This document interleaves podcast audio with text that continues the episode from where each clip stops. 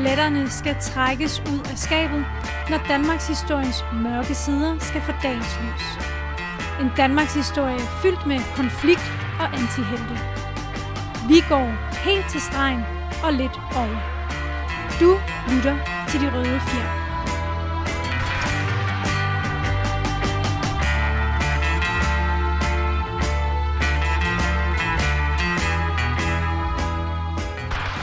Goddag og velkommen til De Røde Fjer med mig, Andreas Nørgaard og Kalle Kylmand. Yes. Øh, velkommen tilbage til endnu en omgang af De Røde Fjer. Sidste gang der... Med øh, vores serie Oprøret. Ja, vores serie om øh, augustoprøret. Ja. Og øh, sidste afsnit, der fik vi kridtet banen op. Vi fik øh, snakket om... Vi fik rigtig meget kredit Vi fik- bane.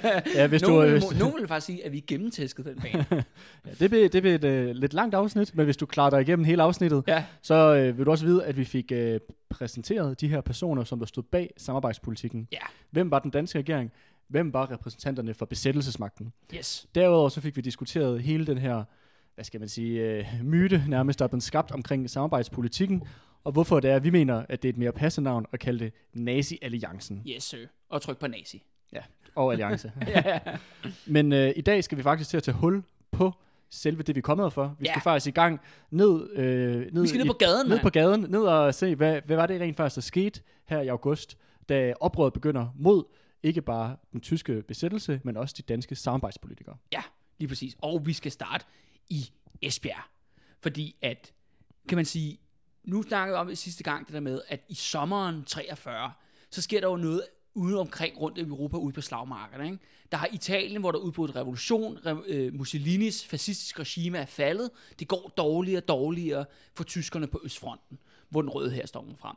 Rundt omkring i de danske provinsbyer, så ser man det her graffiti, der dukker op på husmurene, hvor der står 1918, 1943 hvor netop at det er så, ja, unge, eller hvem der har nu har lavet det der graffiti, det ved vi ikke noget om, hvem der har lavet det, men det bliver set ret mange steder, som lige indikerer, jamen er det tyske nederlag lige på vej rundt om hjørnet. Mm. 1918 er reference til, at Tyskland overgav sig i 1918 Lige i. Første Verdenskrig. Og, og nu kan vi sige, at den sidste episode kaldte vi jo så Nazi-alliancens største triumf, fordi vi snakker om det der folketingsvalg kort, der var i marts 1943, hvor 90% af befolkningen stemte i det, de så som en opbakning til det danske demokrati og den danske nation, nationalisme, hvad man nu el vælger at bøje det frem og tilbage, men hvor det så blev brugt som et kæmpe propagandastunt af Nazi-Tyskland og Werner Best, den rigsfuldmægtige i Danmark. Øh, men når vi ligesom går videre igennem, ligesom bevæger os for det her folketingsvalg, jo som 90% opbakning, Andreas, til, øh, til Nazi-alliancen, det er jo ikke til at kæmpe sig af. Men alligevel, der begynder altså at ske noget, når vi begynder at nærme os sommeren. Det er noget, der er blevet udtrykt igennem strækker, mm-hmm. og det er noget, der er blevet udtrykt igennem sabotage. Og det er så to vidt forskellige ting, så jeg tænker også, at vi lige tager dem hver for sig. Ja, lad os gøre det. Ja. Skal vi starte med strækkerne? Ja. Ja. Det interessante er jo, altså en strække. Ja, Andreas, hvad er, hvad er en strække? Gider du ikke forklare øh, lytterne det? Lad os bare starte helt basic. Ja, jamen altså, normalt så øh, går folk jo på arbejde og stempler ind og stempler ud øh, i løbet af sådan en arbejdsdag, og øh, udfører et stykke arbejde, øh, som regel for, for en chef. Øh, og en strække, det er jo, når folk de, øh, de nægter at, at udføre det arbejde, som, øh, som de ellers normalt udfører på deres arbejdsplads, altså stikker hænderne i lommen, og øh, ja, øh, Og der kan ligesom være to strækker. Der er jo den økonomiske strække og den politiske strække. Ja, altså som navnet også siger, så en økonomisk række, det er jo ofte for at få bedre forhold, altså Ja. højere løn, bedre arbejdsvilkår, sådan nogle ting. Hvor en økonomisk række, det kan jo være, at det er øh, en økonomisk række til, hvor man, øh, hvad kan man sige, strækker, fordi man gerne vil have forsamlingsfrihed, eller ytringsfrihed, eller fordi at man, øh, at ens, øh, hvad kan man sige, tillidsrepræsentant er blevet fyret, Mm. øh, og så går man i strække for at lægge pres på ens arbejdsgiver, for at få genansat ens tillidsrepræsentant, for eksempel. Ja.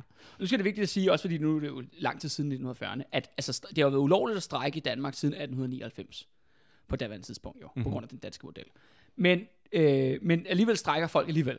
Men det er klart nok, da Danmark blev besat i 1940, at der tog de selvfølgelig et voldsomt ned, dyk ned i de her politiske kampe. Men nu får du lige tallet, Andreas, op mm-hmm. til 43. Fordi i 1940, der var der kun ni strækker. Eller det, det er i hvert fald det, der blev registreret. I 1941 var der 19 strækker. I 1942 var der 42 strækker. Og så i 1943, der har vi 84 Okay, det er noget strækker. Du kan godt se, der er en eksponentiel udvikling her. Mm-hmm. Noget af det mest interessante er, kan man sige, at mange arbejdspladser, hvor der bliver strækket, er det fordi, at der er måske et, øh, en relation til DKP, altså Danmarks Kommunistiske Parti, som også stod stærkt i en række fagforeninger. rundt omkring og ligesom startede strække. Men der er faktisk en tredje fraktion, som nu, jeg introducerer nu, og som faktisk vil gå igennem hele vores historie her, vores serie om oprøret. Mm-hmm. Og det er det, jeg har døbt sådan lidt, lidt løst, det jeg kalder for fagoppositionen. Okay. Der er simpelthen en gruppe af arbejdere, på, altså det er både København, men også ud, ja, nu skal det jo handle om de danske provinsbyer, mm. som ikke er med i DKP eller Socialdemokratiet, Mm. men som er tillidsmænd ofte, øh, og som er politiske bevidste på en eller anden måde. Det er ofte, mit indtryk af dem, det er en meget diffus gruppe. Ja. Og det er også en så rimelig stor gruppe, altså ude på arbejdsmarkedet. Mm. Øh, Så det er sådan en gruppe, som er, som er fagligt aktiv, men Ja. ja. som ikke har nogen tilknytning til hverken, eller loyalitet for den sags De skyld, jo nok over sådan- de synes Socialdemokratiet nok- eller de synes jo nok, at Socialdemokratiet er for pamperisk, ikke? Mm. Eller du ved, eller blevet for meget en del af systemet, eller og går og, nu, og, besættelsesmagtens når, du ærne. siger, når du siger pamperi, så er det jo så er det, det her øverste lag af arbejderbevægelsen, som jo så er blevet, en, hvad kan man sige, fået et liv, et liv, der minder mere om arbejdsgiverne end arbejdstagerne. Yes, og, som, og som jo øh, sidder med til de fine middage og har fået det verdenssyn, som nok også minder mere om, øh, om arbejdsgivernes verdenssyn. Altså, at det, det er vel på den måde, du Ja, mener, de her ja det, pamper. det er lige præcis sådan, jeg tænker det Ja, faktisk. ja. Øh, og det er, men på den anden side har de heller ikke lyst til at være med i DKP. Nej. Fordi at DKP er jo, ja, det er jo det her kommunistiske parti, som øh, har, ligesom står for modstandsbevægelsen og undergrundsarbejdet, men DKP er jo også et vanvittigt stalinistisk parti, som gør jo alt, hvad ligesom bliver dikteret ud af Sovjetunionen. Og det vil jo sige for eksempel, at når vi taler krigen jo, i 1939, der indgår jo Nazi-Tyskland og Sovjetunionen ikke angrebspagt. Mm. Ligesom Danmark og Ja, det er ligesom også. Danmark gør Nazi-Tyskland. Men det er også sindssygt upopulært jo. Ja. At, at man ligesom, fordi kommunisterne har jo altid slået sig op på, de er antifascister, mm. og skal bekæmpe Nazi-Tyskland mm. og bekæmpe Og det gør det også bare endnu mere, øh, hvad kan man sige, hyklerisk, eller mærkeligt, at Sovjetunionen under Stalin Ja. så indgår i en alliance Ja, men, men, som, men som menig, kan man sige, øh, arbejde ude på en arbejdsplads, ja. og så måske for fag- faglig aktiv, så kan man måske godt forstå, at man i begge sådan partiorganisationer, fordi det var jo ligesom de to organisationer, der var mm. for arbejderklassen, for arbejdervægelsen ligesom være medlem af. At man begge to, ah, jeg holder lige begge to på afstand. Jeg prøver ligesom at gå min egen vej. Mm. Men de her folk, det er, altså, det er sådan nogle, der starter strækker. Det er nogen, der starter oprør, og det vil vi så se med augustoprøret, det er nogen, der starter en opstand. Mm-hmm. Det er de her mærkelige, diffuse gruppe, som jeg har kaldt fagoppositionen, mm-hmm. som er faktisk super interessante, for det vi kan se, og det kan vi komme tilbage til igen og igen, vi ser, at Socialdemokratiet, altså dem, der er med i Socialdemokratiet, de prøver aktivt at bekæmpe opstanden med alt, hvad de har, og kommunisterne, altså DKP'erne, de er hele tiden bag udviklingen. Okay, Det er ikke dem, der starter de der opstande. eller dem, der leder det. Øh, de der. Nogle gange gør de, nogle gange er det også sådan, men det er menige DKP'er. Det er ikke ledelsen. Mm. Det er ikke centralkomiteen i DKP, der starter den her opstand. Det er noget, de er halser bag udviklingen. Mm. Og det er en anden, et andet element af med strækkerne er, at de bliver mere og mere politiske. Okay. Så det begynder at få, kan man sige, politiske krav. Ja, der er også nogen, der er helt klart, at vi vil gerne have noget mere løn, eller vi vil gerne have beskyttelsesrum på vores arbejdsplads, fordi det kan godt være, at englænderne kommer og bomber vores arbejdsplads. Mm. Det er jo også et issue, fordi der er krig jo. Ja, ja, naturligvis. som man skal huske på. Ja. Ja. Men der er for eksempel, når vi nu kommer, nu skal vi vores første episode, den skal handle om Esbjerg jo. Mm. Og der er nogle forskellige sager, som er ret interessant, som sker før august 43, men i året 43, du ved, i starten af året. Der er blandt andet nogle sager med nogle arbejdspladser, og det skal siges, at Esbjerg er ret speciel, fordi du har Fanø, der ligger jo lige uden for en Esbjergs øh, by der. Ja. Men der er vanvittigt mange tyskere i området, fordi man er jo i gang med at bygge Vestfolden. Altså, de her bunker. alle de her bunkesystem for at forsvare hele Europas kyst mod en kommende amerikansk-britisk invasion. Mm. Og det betyder, at der er rigtig mange tyske arbejdspladser, hvor man har hed, ja, tysklandsarbejdere, folk, der er blevet, de er blevet smidt ind i Esbjerg, og de er ude at bygge betonbygninger. Men der er flere eksempler ude på de her arbejdspladser, som ligger så ikke i Esbjerg, i Esbjerg, selve Esbjerg, men uden for en byen, hvor at, øh, der er folk, der strækker, fordi de ikke vil være i chak, for eksempel, med en åbenlys dansk nazist. Okay. Altså en Så jo- politisk ja. afvisning. Jeg, siger, Ja. jeg skal ikke arbejde sammen med en nazist. Mm-hmm. Så strækker vi. Ja, okay. Og det er jo også det, det er jo en, øh, en, hvad kan man sige, en strække, som jo så vil lægge pres på sådan en som Gunnar Larsen, som er ham, der tjener Ja, på, ja. på de her... Men du ved, de byggerier. popper op stille og roligt her der. Der er også en anden strække, som foregår inde i selve Esbjerg by blandt sygeplejersker. Okay. Men det er sådan også lidt sparet, og det tænker jeg, at vi kommer ind meget mere på det her emne i løbet af episoden. Det bliver ikke lige i dag, men det er det her spørgsmål om tyskerpiger. Okay. Og ja, eller feltmadrasser, hvis vi skal være, bruge et, et grimmere ord. Ikke? Mm. Øhm, fordi at der var åbenbart alle sygeplejerskerne på Esbjerg, i Esbjerg sygehus. De strækkede for at komme af med to sygeplejersker, altså to kollegaer, som åbenbart var tyskerpiger, eller som de sagde, vi strækker, fordi vi ikke gider arbejde sammen med feltmadrasser. Mm. Så jeg formoder, at de har fået sådan nogle tyske kærester eller et eller andet. Ja. At det, det handler om. Men det går vi meget mere ind i senere. Ja, men lad os gøre det. Øh, det spørgsmål, for det er ja. også en, en interessant og øh, meget, meget sparet affære. Men jeg har lige faktisk et spørgsmål. Ja. Det er den her, den her fagposition, du snakker Ja. om. Er det en opposition, som der, hvad kan man sige, ser sig selv som en samlet enhed? Eller er det, hvad kan man sige, spredte individer hister her med mindre, mere eller mindre løs eller tæt kontakt til hinanden? Det er nogen, der træder frem som naturlige ledere på en arbejdsplads. Okay. Det er nogen med en eller anden form for autoritet. Du ved, det er en, der kender kollegaerne. Ikke? Mm. Der kender de folk, der man arbejder sammen med, som man har tillid til. Okay. Altså, og det er ofte tillidsmænd, man ser igen og igen. Men de behøver, nogle af dem er medlem af Socialdemokratiet, og nogle af dem er altså medlem af DKP. Mm. Men det, der kendetegner dem begge to, er, at der er ikke nogen af dem, der er ledende. Der er ingen ledere, forstår du, mener. Det er ikke, de indgår ikke en del, hverken i DKP's hemmelige modstandsapparat, eller Socialdemokratiets officielle partiapparat. Okay. Så det er, hvad kan man sige, det er, det er øh, folk nede fra gulvet, så at sige, der, træ, der, der Ja. træder karakter. Det er dem, der ligesom, de er super gode til ligesom at fornemme en stemning. Mm. De læser deres kollegaer, de snakker med folk, og så læser de den her stemning, og så er det lige pludselig er det dem, der siger, ved du hvad gutter, vi strækker sgu i dag. Mm. Det er dem, og det er den her gruppe, og det, nu, når vi kommer rigtig ind i episoden her, så vil du også se dem praksis, fordi så har vi jo nogle navne på nogle af dem. Ja. Så, så kan vi se, hvad, hvad er det for nogle, hvad for nogle folk. Ja. Yes. Fanden, er disse bundelandsspecialister.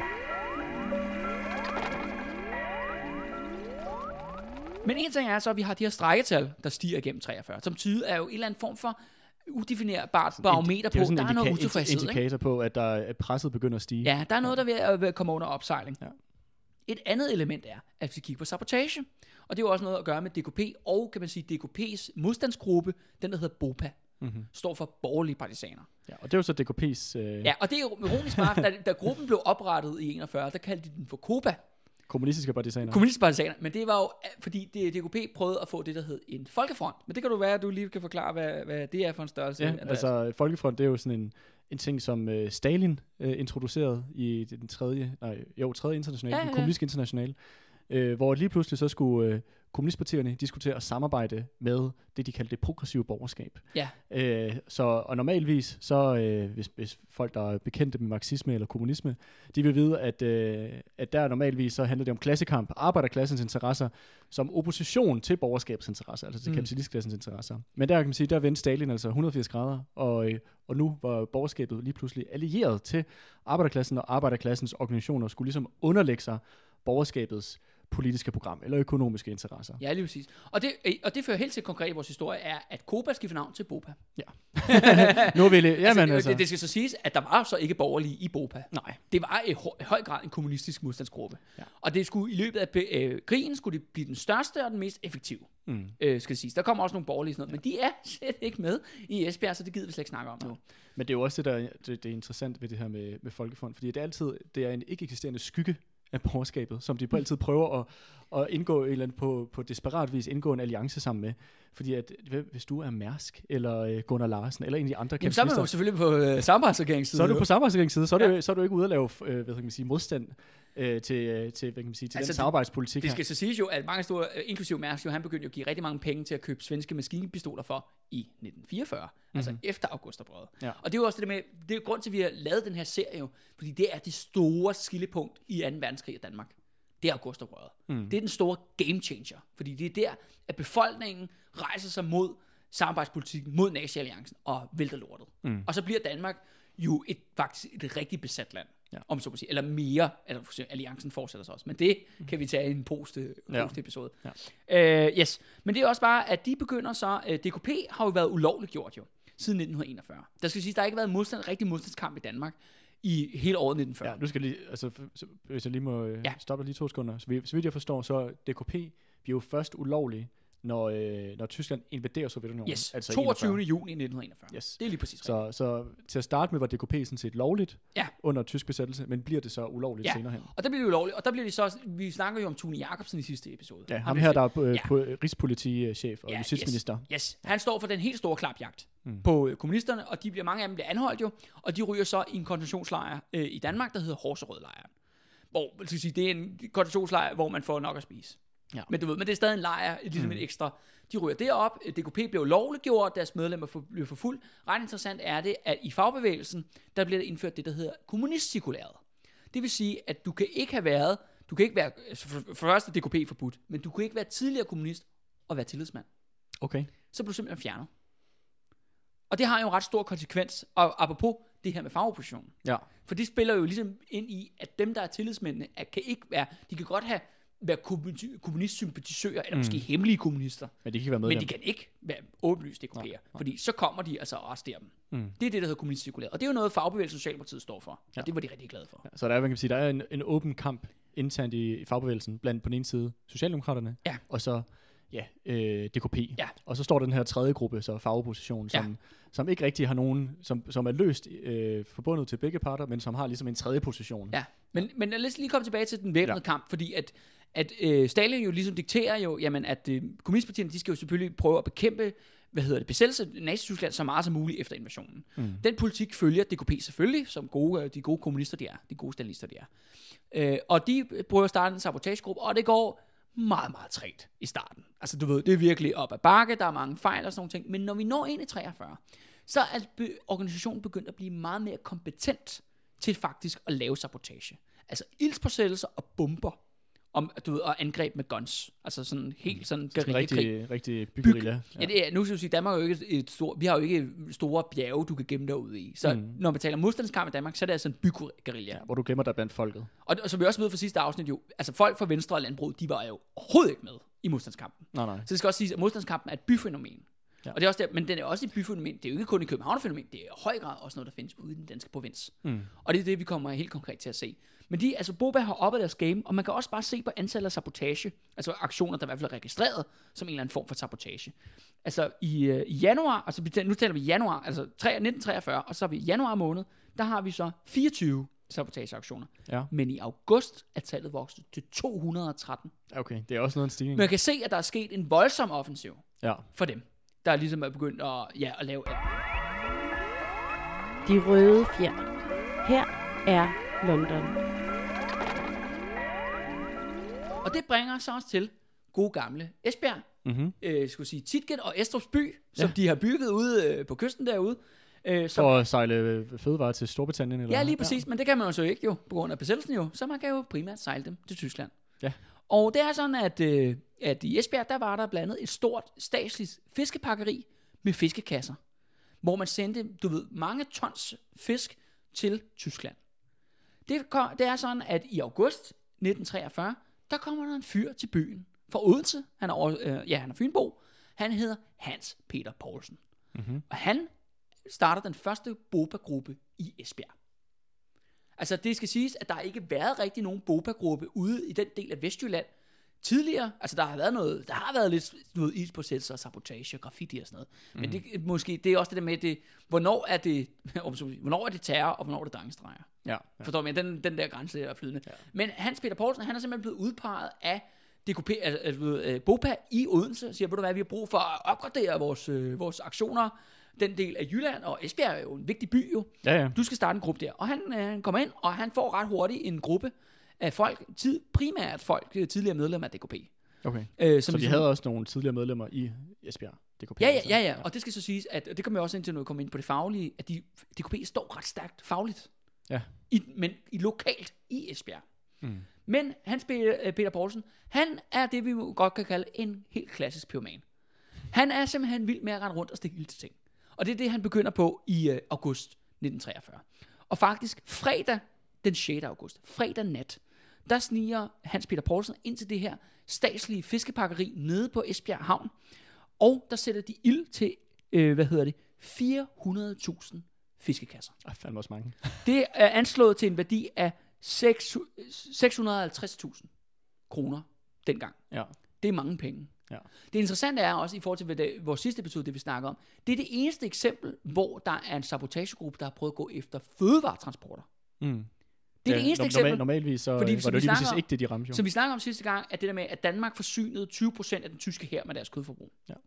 Men den her, altså, Hans Peter, og det skal sige, altså Hans Peter Poulsen, han er altså bare rogue. Der er ikke, altså, han er, han er modstandsbevægelsen i Esbjerg. Esbjerg, ja. Du ved, du ved, ham og nogle teenager, ikke? Det, mm. er, det er sådan, det fungerer, ikke? Det er det, der er modstandsgruppen. Ja. Men han går simpelthen og takker de her fødevarer, og det synes jeg er bare enormt interessant, fordi hvis modstandsbevægelsen virkelig skulle have haft en større militær betydning, det kan man også diskutere, om de har haft det, så skulle de have gået efter fødevaretransporterne. Ja. For det er jo det, som vi, vi, vi ligesom opdagede, da vi snakkede om det her sidste episode, det var det, de lagde vægt på. Det var mm. det, tyskerne gerne vil have fat i. Ikke? Det var Mm. det, der var det vigtige. Det var der, Danmark Så var det det ultimative trumfkort. Ikke? Så, så faktisk her bliver der rent faktisk øh, sigtet mod noget, der rent faktisk betyder noget for tyskerne. Lige præcis. Ja. Øh, og, det, der, og den her, kan man sige, øh, øh, den her aktion, der foregår den natten der den 6. august, han, han laver også nogle andre aktioner, prøver at sætte ild til nogle lastbiler og et køle, fiskekølerum og sådan noget. Og halvdelen af dem går galt. Ja. Du ved, ah, så blæser Tabte han- så tabte han tændstikkerne. tændstikkerne, blæser ud, eller et eller andet, der sker eller andet fuck. Men af en eller anden grund, med de der fiskekasser, så siger det bare, fum, det brænder bare fuldstændig op, og det lyser hele Esbjerg op i natten der. Hele det der kæmpe store fiskepakkeri, der ligger nede på havnen, mm. det brænder op. Og det gør så, at folk, de, de, de vågner jo selvfølgelig, du ved, brandvæsenet kommer, og jeg ved ikke hvad, ikke? Stormer ud, øh, ud på havnen for at kigge på det der. Der kommer selvfølgelig også tyske soldater, som jo godt ved, at det er jo fødevarer, der er på vej til dem. Ja. Og de bliver jo så indsat af den tyske kommandant til, at de skal være med i slukningsarbejdet. Ja. Og det skal sige, fordi Esbjerg er en havneby, og ligger der, hvor det gør, på Jyllands vestkyst, jamen så er der rigtig mange tyske marinesoldater. Altså i den tyske flåde, der ligesom er stationeret i det område der. Men da de så, du ved, tyskerne begynder at slukke, slukke ilden, og danskerne står lidt og kigger på og sådan, og så øh, laver tyskerne ligesom sådan en, du ved, en ring rundt om, øh, om ildstedet, ligesom, øh, og så, er der, så sker der så det, som ofte er det, der sker, der ligesom starter en hel lavine af begivenheder, er der nogen, der skubber til nogle andre. Der er et eller andet med, at øh, de kommer ind, tyskerne, de skubber de der danskere lidt, og det skal så siges, at op til den her periode, der har været rigtig mange værtshusslagsmål Okay. mellem unge fiskere i Esbjerg, og det er også en rigtig klassisk Esbjerg, ikke? Unge fiskere i Esbjerg, Det er så stereotypisk. og ja, ja, næsten det er jo typisk, ikke? Øh, unge fiskere i Esbjerg, der slået med tyske marinesoldater på Okay, værtshus. Og det kunne de godt slippe afsted med, uden at ende nede i Tyskland i en lejr eller et eller andet. Nej, nej, men du ved, du ved, de fiskerne var fulde, og du ved, Tyskerne var sikkert også fulde, Ja, ja. tyskerne var også pl- plakatfulde, og du skal huske på, at vi har en alliance. Ja. Og, hvem, og nogen skal jo fange de fisk. Ja, og nogen skal faktisk, og, og, nogen skal, og nogen skal være tyske soldater, ikke? Ja. Øh, og, og det, der så faktisk ofte slås om, det er så ofte noget med damer. Det er sådan Mm. noget, det, men det er jo sådan, ja, det skulle sige, det er næsten ligesom i dag, ikke? Du ved, hvad begynder folk at slås og, af dumme ting ude i byen om, ikke? Øhm, men der har været rigtig meget, du ved, og, og tyskerne er sådan, føler, okay, du ved, sådan lidt fuck den esbjergske befolkning, ikke? De er sgu lidt sådan nogle, de er sgu sure på os. Så de kommer derned, og så har de der, nogle af dem har rifler med, og så er der på et tidspunkt en eller anden tysk soldat, der lige slår en kvindelig tilskuer i ansigtet. Med, med, Med kolben. Ja. Hun ryger selvfølgelig op på jorden. Folk bliver jo selvfølgelig super ophidset, da det sker. Ligesom, hvad fanden har du gang i? Og sådan skubber frem og tilbage, og begynder, at råbe. Så er lige pludselig nogle tyskere, der begynder at tage ladegreb på deres våben. Okay. Og står sådan og peger på folk og sådan noget. Ja, ja. Men så sker der ikke mere der. Fordi det skal siges, at den tyske kommandant i Esbjerg, han hedder øh, Stickelberg eller sådan noget. Han er en meget moderat herre, som vi kommer til at se. Hvordan, det er øh, virkelig hvordan, ironisk at hvordan om- moderat? Jamen, han vil virkelig ikke have blodsudgydelser. Okay. Han vil virkelig gerne have ordnet forhold. Han vil godt have et godt forhold til Så lokalbefolkningen. han er sådan rigtig Werner Best. Han er, rigtig, han er rigtig Werner Bestmand. Det er han netop. Øh, øh, ja, den rigsbufolkmægtige, der gerne vil dyrke sin dyrke, ja, alliancen, ikke? Mm. Så det bliver ikke øh, øh, til noget. Der har jo så været det her, øh, hvad hedder det, øh, uroligheder øh, nede på havnen der om natten. Når vi så ligesom, når det så bliver dag igen, altså lørdag den 7. august, så sker der en hel masse ting. For det første, så øh, ringer Stikkelberg selvfølgelig til de danske politimyndigheder og siger, hør her, vi har fået os en vaskeægte sabotagegruppe. Og det er jo Hans Peter Poulsen, Mm. der render rundt der og sætter ild til ting. Med hans uh, teenagers. Ja, med hans teenage-dreng der, ikke? Ja. Så siger jeg, ved du det har vi brug for. Så dansk politi, som føles som gode alliancepartner, de sender simpelthen en taskforce for Aarhus. De sender rejseholdet. Ja, de sender netop rejsehold, som er specialiseret i at jage modstandsbevægelsen. Okay. Øh, som ligesom kommer afsted, ligesom og sådan en effektiv team. Og de der, øh, de er super gode, de politibetjente, for de finder ret hurtigt øh, Hans Peter Poulsens bombefabrik, eller brandfabrik, eller som, sige, som er et kolonihavehus. I, i, i Esbjerg, ikke? Så ret hurtigt, så ligesom, okay, så, så skubber de ligesom det. Men efter ligesom der har været de der uroligheder nede på havnen, så, øh, så siger man, øh, så siger tysk kommandant, ved du hvad, vi er sgu nødt til at indføre et udgangsforbud. Øh, og det er ikke rettet mod befolkningen som sådan, det er rettet mod Hans Peter Poulsen. Og en, af- en, det, det er simpelthen bare for at, at fange ham, du man tænke på, sige. altså Esbjerg er jo, var en mindre by dengang Ja. ja. endnu. Ja, ja. Øh, og det var jo sådan, at øh, hvis du for eksempel, at øh, udgangsforbuddet kom så til at vare fra klokken 10 om aftenen til klokken 5 om morgenen. Mm. Og hvem er det, der render rundt ude på gaden? Tilfældigvis med rigtig mange tændstikker i lommerne. Ja, Det er jo nok... Det er jo øh, Hans Peter, Hans, ikke? Hans Peter, ja. Ja, ja, det, er jo- det er jo Hans Peter, der render rundt med Ja. de der tændstikker på lommen. Så ideen var Så ligesom, det indfører et helt udgangsforbud for at, ramme, for simpelthen at fange ham den ene... men du skal jo tænke på, det her med alle de her fiskekasser, det var ikke bare en lille sabotageaktion. Nej, nej, det var... Det var en ret stor en, Ja. og det ramte, og det problemet er, det er også det der med, at de ligesom struck a nerve. Mm. Fordi når, når der har også været en sabotage, om så har de måske brændt en tysk lastbil af, eller Måske har de prøvet at gå ind og springe en maskinfabrik i luften, der måske lavede nogle patroner og sådan noget. Men det er jo det der med fødevarene. Mm. Det er jo det, der er det aller, aller vigtigste. Ja, det er også det, som man Og det er også derfor, det er så sjovt, at det er den eneste kendte aktion, der er ramt mod fødevare. Det er den, ja. der starter augustoprøret. om. Men det er også interessant det der med, hvis ikke jeg tager fejl, så har der også øh, været sådan nogle tyske historikere og, og folk, der har været ude og ligesom kommentere på den danske modstandsbevægelse og det Ja. sabotage, der er lavet, hvor de jo har sagt, at det har jo ikke haft nogen som helst betydning. Ja. Fordi de lige præcis, som du siger, ikke gik efter det, der rent faktisk var naven, som var fødevare. Ja, lige præcis. Øh, Og det, har, og det har også været en stor diskussion, som meget sådan, nu er de fleste modstandsfolk jo gået hen og døde her, ja, Mm. 80 år efter. Men der var jo mange, der virkelig slog for hjertet, da man begyndte ud og sige, jamen hør, det har vi jo minimal effekt. mm. hvad man er ude af, af sabotage. Altså, det er ikke fordi, jeg vil sige, at alting var lige værdiløst, men det er klart nok, når man ikke ligesom går efter det, der er det vigtigste for tyskerne, Mm. mm. nemlig fødevaretransporterne. Og man kan også bare se tyskernes reaktion på det.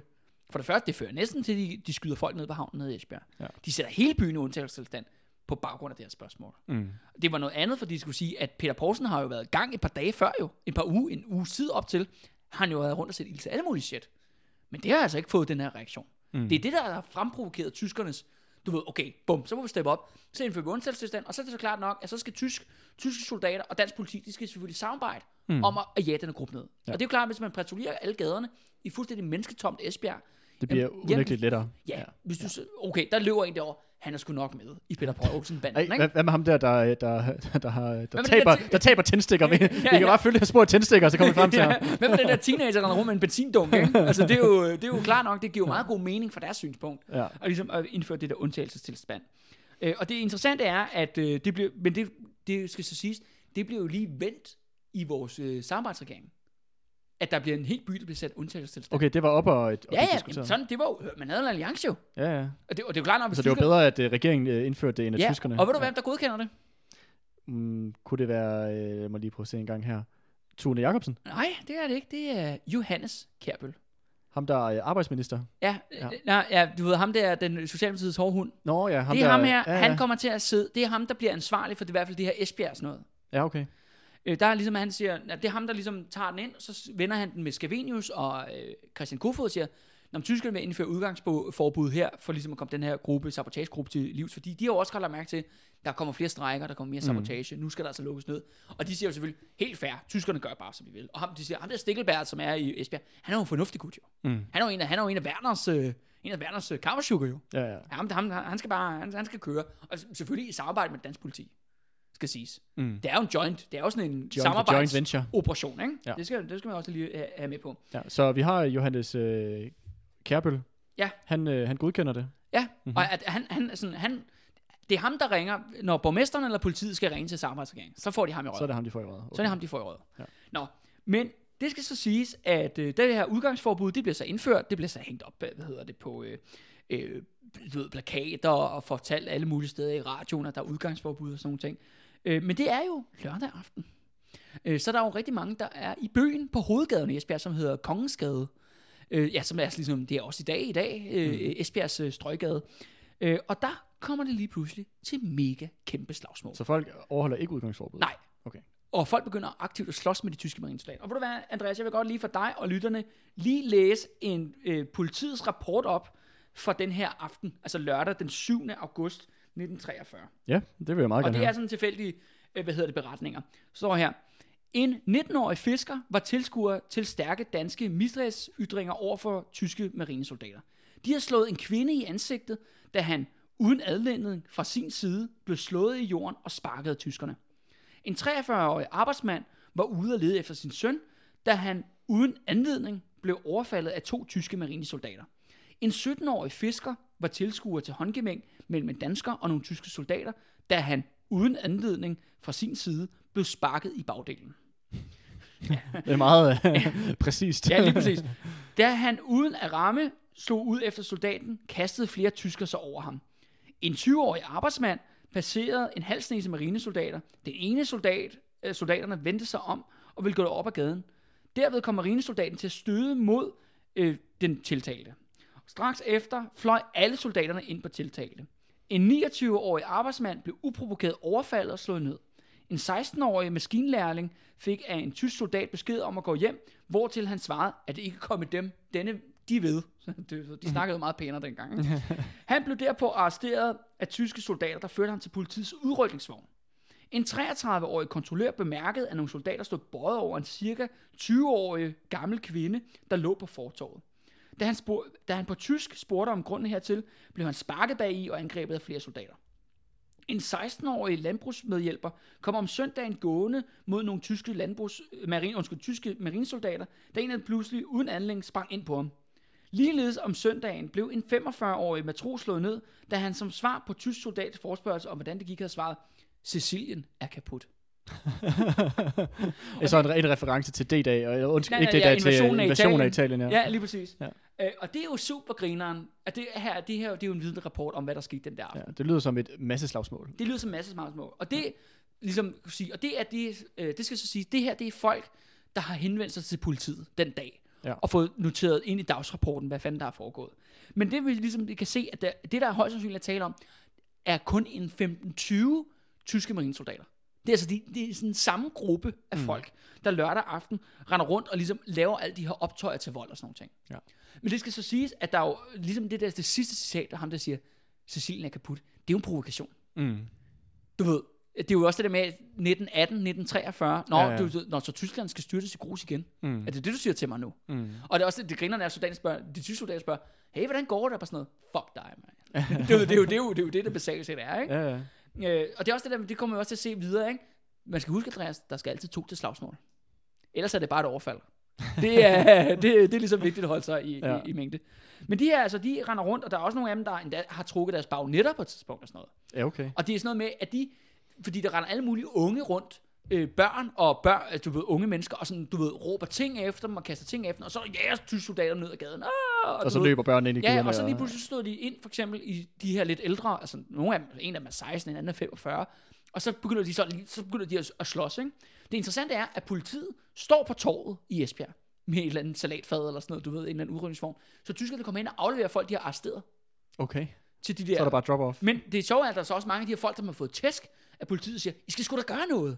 Gør der noget for fanden, mand. Og hvor der også er flere af dem siger, så skyd dem dog. Skyd dem, og sådan noget. Du Altså, ved. altså siger det til Ja, tyskerne? det siger til, nej, til danske politibetjente. Nå, okay.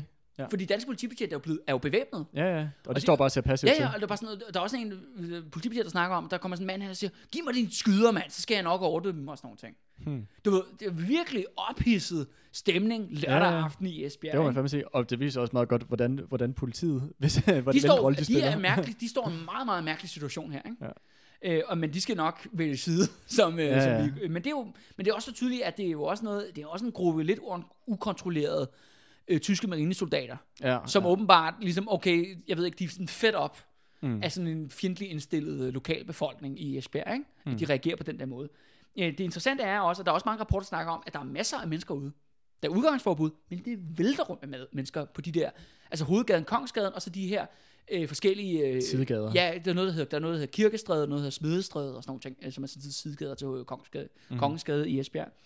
Øh, og der, der folk vælter rundt, og, de, og folk snakker om bag, i pressen dagen efter, står der sådan noget, folk render rundt med deres barnevogn og sådan noget. Okay, det lyder næsten som om, det var sådan en uh, provokation, eller sådan en, en trodsig uh, handling for... Ja, lige præcis. Og det er jo også det der... Og vise, at de skal fandme ikke komme og sige, når vi, hvornår kom, vi må- Når vi kommer videre. Fordi der er jo også, der er jo også et element af det, vi vil kalde pøbel. Altså, du ved, pøbelopløb. Hvor at, øh, du ved, hvis du, du har nogle kriminelle i byen, eller hvad det nu kan være, sådan nogle lidt sociale tabere, ikke? Mm. Og så er der uro, og så bruger de det også ligesom til at endnu mere gejle stemning op. Men mm. lige den her aften, tror jeg meget, at det der med børnefamilier og sådan noget, det virker også bare det som det normale esbjergensere, som er på gaden, Mm. for at se, hvad fanden er det, der foregår, ikke? Ja. Altså, Men nok også lidt sådan en, uh, sådan en trodsighed. Sådan en, I skal Ja. fandme ikke komme her og bestemme, og vi må være ude eller ej. ja, lige præcis. mig. Lige præcis. Det interessante er så, at dagen efter, kan man sige, øh, om, om morgenen, øh, der, det, nu er vi så søndag den 8. august, så der er jo den største avis i byen, den er socialdemokratisk, den hedder Vestjyden. Mhm. Den er ude og svine dem til. Altså, de, dan- de danske... Alle danskerne, ja. ikke tyskerne. Nej. Fordi de har jo indført frivillig censur på sig selv, på grund af nazi-alliancen. Ja, det er klart. Det er det socialdemokratiske apparat, du skal tænke på her. Ikke? Ja, ja. De er og, ude de, få- og det er jo dem, der er alliancen. Ja, jamen, de- og i regeringen. ham, lederen, øh, redaktøren, han skal være en lang leder om, at sådan, hvad er det for en ulækker pøbel, der er i Esbjerg, der render rundt med deres babyer til masseslagsmål, ikke? Mm. Du ved, og der kan man også bare se, hvis du ser, og det gælder jo både borgmesteren, som også er socialdemokrat, og kommunen, pres, lokalpressen og sådan nogle ting, de går bare ud og fordømmer Mm. alt det, Det, her, der det, viser at jo også virkelig på, hvilken, sådan, hvordan at, øh, at regeringen var upopulær, de er, og hvordan at de overhovedet ikke kan finde ud af at, at læse den stemning, der er blandt folk, hvis det, hvis det ligesom er deres take på de ting, Ja, der er de går foregået. super hårdt i, og, sådan Ja. ja. og, de, og de er også meget respekterer udgangsforbuddet. Mm. Øh, og det er... Øh, Men det er også det der, hvis man skal sige, at, at, øh, at her med besættelsen, hvilken side stod regeringen på, de bliver også så tydeligere, at det i hvert fald ikke er på befolkningens side, at regeringen ja, ja, ja. står. Ja, ja. Men, men så når det ligesom bliver søndag jo den 8. august, jamen så øh, øh, siger den tyske kommandant, ved du hvad, til det der udgangsforbud til 22, vi ændrer det lige til 21. Så de skal gå hjem en time før, mm. ikke? Ja, Og det er sådan noget med, og, du ved, og så er det sådan noget med, at alle biografer og restauranter, de skal allerede lukke klokken 8, fordi folk skal jo lige nå hjem, ja. øh, før udgangsforbuddet øh, træder i kraft. Men det danske politi vælger også at sige, okay, man konstaterer ligesom, okay, der er rimelig meget optrådt til ballade, så de henter endnu mere mandskab ind for Aarhus. Ja. Og det skal også siges, og det snakker vi også lidt om i sidste episode, det der med, at det danske politi er jo blevet voldsomt militariseret og voldsomt opeskaleret. Ja. Man har fået mange flere tusind mand. Og du har de der nazister, der er kommet ind også. Ja, ja, ja, det er, der er skide godt, der er gang i den. Ja. Ja. Men man, man tager også lige et andet, øh, hvad hedder det, man introducerer også en anden ting i Esbjerg, som man faktisk har hentet i Kolding. Okay. Det er der, hvor du der er fra, Andreas. Ja. Der låner man simpelthen en højtalervogn. Ja. Nå, men den kender jeg godt, den. Nå, god gamle. Nej, men det er åbenbart, at, øh, skulle sige, jeg tror nok, det er politiet i Kolding eller sådan noget. Ja. De har en højtalervogn, som er, er en form for bil, hvor der er højtaler på, hvor man så kan sidde inde i den og råbe, øh, du ved, over mikrofonen, så, så alle kan høre Læg det. din brosten. Så det, de gør faktisk, er inden ligesom det bliver aften, igennem hele dagen, så er der en eller anden fyr, en politimand, der sidder inde i den her vogn og siger, if, if, ifølge den danske, tyske kommandant og de danske myndigheder, så skal alle være hjemme kl. 21. Ja. Og den her højtalervogn, den kommer til at spille igen og igen. At komme i spil, for det bliver ligesom brugt. Det er, det skal du tænke på, det er jo ligesom massekommunikationen, mm. i, i, hvert fald i Esbjerg, hvad der skal opstand i Es- Esbjerg, det er den her højtalervogn, den er ja. fra Kolding. De røde fjer. Skyd efter benene. Men når det så bliver søndag aften, den 8. august, Mm-hmm. ja, så viser det sig, at der er stadigvæk folk, der ikke har tænkt sig at opretholde det her øh, udgangsforbud. Hvad laver folk ude søndag aften på den måde? Jamen, altså, jeg ved ikke, har de altså... sommerferie, eller hvad sker det er der? det er som om, skal de ikke på arbejde dagen efter? Ja, eller jo, men det skal de jo faktisk. Men, men det er som om, at de er voldsomt ophidsede, Andreas. Jeg ved ikke, Ah, hvad det, for- fanden det er. det, det, det, lyder meget Øh, mærkeligt. og, og nu kommer vi lidt til nogle af de ting, jeg sådan, synes er lidt interessante, fordi det er det med, at der skal to til slagsmål. Der er en historie om, at der er sådan en, en, en tysk, altså en restaurant, tyskere primært går på, der hedder øh, Dank, Dankwart, hvor at, øh, det lyder så meget tysk. Ja, det er også meget tysk. Men det, Esbjerg jo- ligger jo heller ikke så langt fra Tyskland, skal man tænke på. Så det er jo ikke unaturligt, at man, man måske henvender sig til dem. Nå, men der er så en dame, der har den restaurant. Hun skal selvfølgelig opretholde det her udgangsforbud, så hun lukker selvfølgelig ned for restauranten kl. 20. Der sidder lige et par tyske marinesoldater, som egentlig er meget stille og roligt, skal det siges. Mm-hmm. Men lige drikker ud, og du ved, hun er i gang med at op. Mens hun er i gang med at op, så kommer der lige pludselig en vanvittig stiv dansk fisker væltende ind i restauranten. Mm-hmm. Og er bare sådan, siger, jeg skal have en bajer. Og så siger han, ej, ved du hvad, jeg er faktisk lukket på grund af det her udgangsforbud. Og, og vi er en restaurant, så vi, er ikke en bar. bare Nej, nej, nej, nej, nej, nej, nej, restaurant. Hvorefter han bare sådan råber sådan, møgkælling, og så smadrer han i gulvet. Okay, fuck. Fuldstændig uprovokeret, ikke? Ja. Det provokerer selvfølgelig de der to marinesoldater. Jeg vil sige, det er faktisk de, er lidt sådan, det er dem, der gør det rigtige her, ikke? Ja, ja. De rejser, hvad fanden er du gang i, mand? Du kan da ikke bare slå, øh, slå en dame ned på den her måde. Er du fuldstændig sindssyg? Så de tager ham selvfølgelig og lige giver ham et par klask, ikke? Som mm. han har fortjent. Og du tager ham med ud på gaden, for ligesom at smide, kaste ham væk, ikke? For, Ja, for området. Jeg smider ham ud. Men da de kommer ud, så står der jo selvfølgelig en rasende mængde, mængde som ser to tyske soldater i gang med at tæve en dansk fisker. Ja, de ser jo ikke det, der Så op de til. tæv voldsmadrer de der to gutter der. Forstår du? Og det er jo en af de der mærkelige situationer, hvor der er den der, hvad skal vi kalde det, den her gråzone, ikke? Ja, ja. Hvem? Og det der med, at der skal to til slagsmål. Men det er også det der med, at når, når, kan sige, når der allerede øh, kan sige, sindet er kommet så meget kog, og stemningen er blevet så ophidset, Ja, ja. at det er, jo, det, er jo, det er jo små ting, der ligesom skal til, før at ting eskalerer. Øhm, at det er jo ikke fordi, at de der øh, danskere, der står derude, hvis de havde været, øh, hvis ikke der havde været det her foreliggende, der lå ud foran, og folk havde været afslappet, så havde det første reaktion måske ikke været at teste de der tyskere, så havde det været at spørge, øh, hvad, hvad er I gang i? Ja, ja, lige præcis. Men det var Altså- det, de hoppede til først, fordi Præcis. På grund af gårdsdagens oplevelser. Ja, Ja. Og det er jo Og- som og- alle har i frisk erindring, ikke? Ja, præcis. Så, øh, så det er også det der med, at, at der er kun lagt op til, at ting bliver ligesom eskaleret yderligere, når Ja, først... ja, øh, ja, lige præcis. Ja. Og det er interessant, at der er også en anden historie, hvor det er så en tysk marinesoldat, som er pissefuld, og han skal altså bare hjem i sin barak og sove sin uh, dimmer lemmer ud der, ikke? Men så på vejen lige pludselig, så lige pludselig er der først en masse børn, der samles om ham, så unge mennesker, der begynder at råbe af ham, du ved, tyskersvin, eller hvad de nu råber, ikke? Og kaster ting efter ham, og han er bare sådan, Åh, du ved, så lige pludselig får han nok agtigt, ikke? Så løber han sådan mod dem, sådan, du ved, for sådan skræmmende væk. Men da det sker det, så springer der bare 20 voksne danskere ind på ham, og begynder bare at smadre ham. Og så lige pludselig er der en, der henter et ræb. Og du ved, kaster den op i en lygtepæl, og skal til at fucking lynche ham. Okay. Hænge ham midt på Kongensgade i Esbjerg. Ja. Det det er der nogle, fordi det skal siges, det er meget faktisk meget lille kur. Det kan man så se, hvis man, ja, hvis man støtter ind på tier.dk, så får man øh, alle bykortene til, øh, til øh, opstanden her. Øh, men der kan man se, hvor tæt geografien er. Men der er altså nogle politibetjente, der spotter det, at de er i gang med at prøve at lynche ham der. Og der er det nok på politiet, okay, nu er det nu. Politiet trækker stavene og angriber den der menneskemængde. Mm. Og tæver alle danskerne. Så nu er det altså danskere og danskere action. Ja, ja, ja, ja. Så politiet, ligesom, de rydder gaden. Nu er politiet en aktiv... Nu, nu er der så tre fløje i den her. Og den det her. danske politi, den danske øh, hvad man sige, Esbjerg, Esbjergske befolkning, Ja, ja. og så de Og ty- og tyske- marinesoldaterne. Tyske marinesoldater, unge ja. tyske marinesoldater, ikke? Så de, øh, de kommer ind og, og, og tæver alle og alle. Og det skal så sige, øh, også bare en lille f- øh, sjov øh, fodnote, fordi det er altid noget, jeg synes, der er meget sjovt. Hvad er for noget musik, øh, har folk rendt rundt og hørt i fortiden? Eller hvad de ligesom går op i? Og noget, der bliver fortegnet faktisk rigtig meget om det her, hvad der sker her søndag aften, den 8. august, det er, at der er rigtig mange, der synger Ja. på gaden. Altså sådan, altså sådan ja, halv øh, fællessang. Og de synger øh, primært tre sange. Øhm, øh, jeg tænker, jeg lægger dem op på vores Facebook-gruppe, Andreas, så kan folk høre dem derinde. Men en af dem, de synger, er international. Okay. Altså, Øh, ja, den kommunistiske internationale. Ja, lige præcis. Og det er jo faktisk ret interessant, fordi at, øh, den har jo faktisk også været Socialdemokratiets sang, lige indtil 1936, hvor de i stedet for, når jeg ser et rødt flag smelle, Ja. det er sådan lidt øh, arbejderteknisk øh, sangmæssigt det her, ikke? Ja, ja. Men det er meget interessant, at de synger internationalt. Ja. De synger altså den, ja, det er jo så den kommunistiske sang, for det første. Den kommunistiske arbejdersang. Ikke den socialistiske, eller den, Den det, det, er ikke- det er ikke socialdemokrat. socialdemokratisk. Jamen, det er meget markant, at de netop det bliver den, ikke? Ja. Den anden, de synger, er selvfølgelig måske oplagt. Der er det jo det land. Mm. Det er jo, du ved, tyskere versus danskere og sådan nogle ting. Ja. Og den sidste er, som jeg ikke kendte, før jeg ligesom sluttede op, det er en, der hedder Tipperary, som er en britisk soldatersang for Første Verdenskrig. Okay, den har jeg aldrig hørt om. Nej, men du ved, men det er sådan, det render folk rundt og synger, og det synger de jo for at provokere tyskerne. Ja. Øh, fordi de ved, altså, for det første, tyskerne ved, ved godt, hvordan internationalt er, fordi det den samme melodi på tysk, Ja, ja. skal det siges. øh, det er land, det ved jeg ikke, om de ved, men er en- var en ret kendt krigssang. Og der Ja, er jo okay. mange af, altså, de her unge tyskere har jo ikke været med i Første Verdenskrig, men det har deres fædre nok jo. Mm. Så der er, der er noget der, man prøver at, øh, at provokere dem. Mm. Noget interessant. siger jo måske også lidt om, sådan, hvad, øhm, hvad er det, der ligesom kendetegner dem, på en eller anden måde. De der, at det ikke er, at det, det er jo heller ikke tilfældigt, at det lige er præcis at de sange, at de har, de har valgt. Altså, nu er, nu er også bare alle de rapporter, vi har hørt her fra politiet, det er jo alle sammen sådan nogle, så er det, en, øh, så er det fiskere, så er det landarbejdere, så er Ja, det, det, er jo ikke, det er jo ikke, hvad kan man sige, så er det direktørens søn. Nej, nej, nej, nej, altså, nej, nej at overhovedet det, ikke. At det er også, hvad kan man sige, helt normale øh, ja, arbejdere, som det, som det virker til, der ligesom udgør den her gruppe, som der jo er i konflikt med tyskerne her. Ja, ja, lige præcis. Det skal så siges, at mens her foregår, så er vores gode Hans Peter Poulsen, han er jo ikke ude af aktion. Mm. Han bliver ved med at rende rundt og stikke ild til alt muligt.